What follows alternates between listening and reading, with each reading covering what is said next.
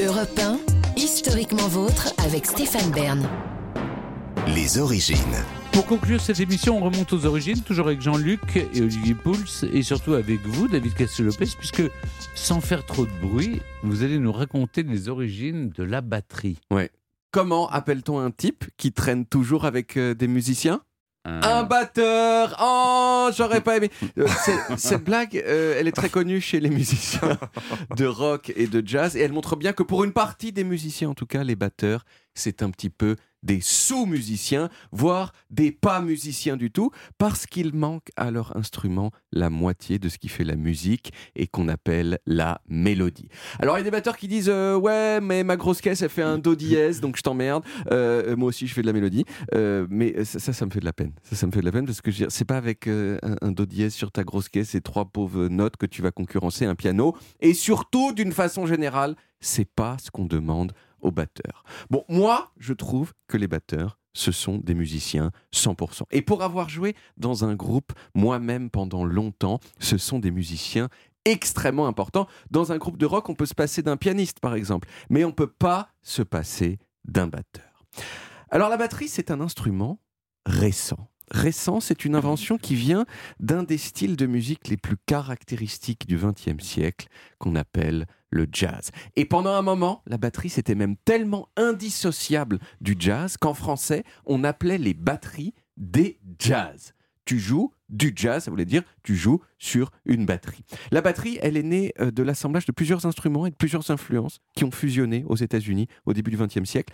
La première de ces influences, c'est le tambour militaire européen. Oui, mais ça, le tambour, ça date d'il y a très longtemps. Exactement. Euh, mais c'est ce qu'on jouait, en fait, c'est Mm. les, les- les musiques qu'on jouait sur ces tambours. Un tambour sur lequel on tape en rythme pour que les gens soient contents d'aller se faire tuer. C'était ça le principe. Ça, ça a été codifié notamment par l'armée française au XVIIe siècle, c'est passé dans l'armée américaine, et de l'armée américaine, c'est passé dans les fanfares civiles, et en particulier les fanfares de la Nouvelle-Orléans. À la Nouvelle-Orléans, les rythmes militaires, donc issus des armées, ils se sont complexifiés, ils sont devenus plus dansants, puisque le but, c'était plus de trouver le courage d'aller euh, zigouiller des gens, c'était juste euh, de bien s'ambiancer euh, à la fraîche. À ce moment-là, il y avait, comme c'est encore souvent le cas dans les fanfares, un monsieur qui faisait de la grosse caisse et un autre monsieur qui faisait la caisse claire. Un monsieur qui faisait le boom et un monsieur qui faisait le tchac. Mais de plus en plus, les musiciens qui étaient en charge des percussions dans ces fanfares, ils ont commencé à jouer le soir dans des lieux exigus dans lesquels on ne pouvait pas mettre autant de musiciens que dans la rue. Et donc, un seul musicien devait faire le travail de plusieurs. Et c'est de cet instant de la dernière partie du 19e siècle que datent les premiers ancêtres reconnaissables de la batterie, où un seul musicien assis tapait sur une grosse caisse et sur une caisse claire, ce qui donnait quelque chose du genre une seule personne qui tape avec des baguettes sur une grosse caisse et sur une caisse claire.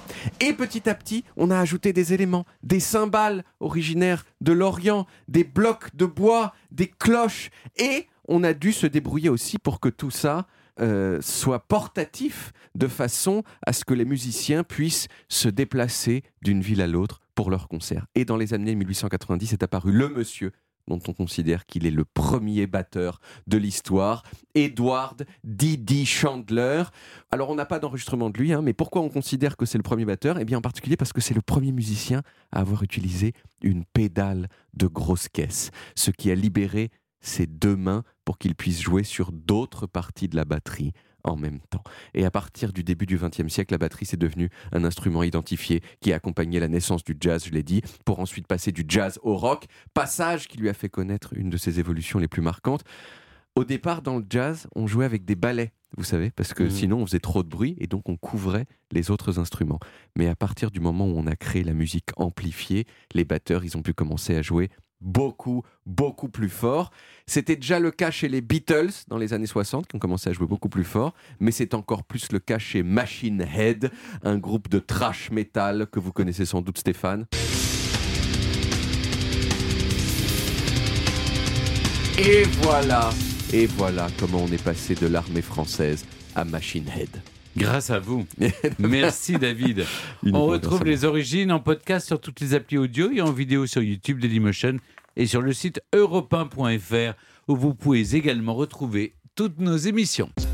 Voilà, historiquement Vôtre, c'est terminé pour aujourd'hui, mais on revient demain dès 16h avec toute l'équipe et surtout avec trois nouveaux personnages qui sont partis en Italie. Stendhal, l'écrivain du Rouge et du Noir et de la Chartreuse de Parme, Parme en Italie, où il a vécu une grande partie de sa vie, où il a aimé et où il a écrit aussi.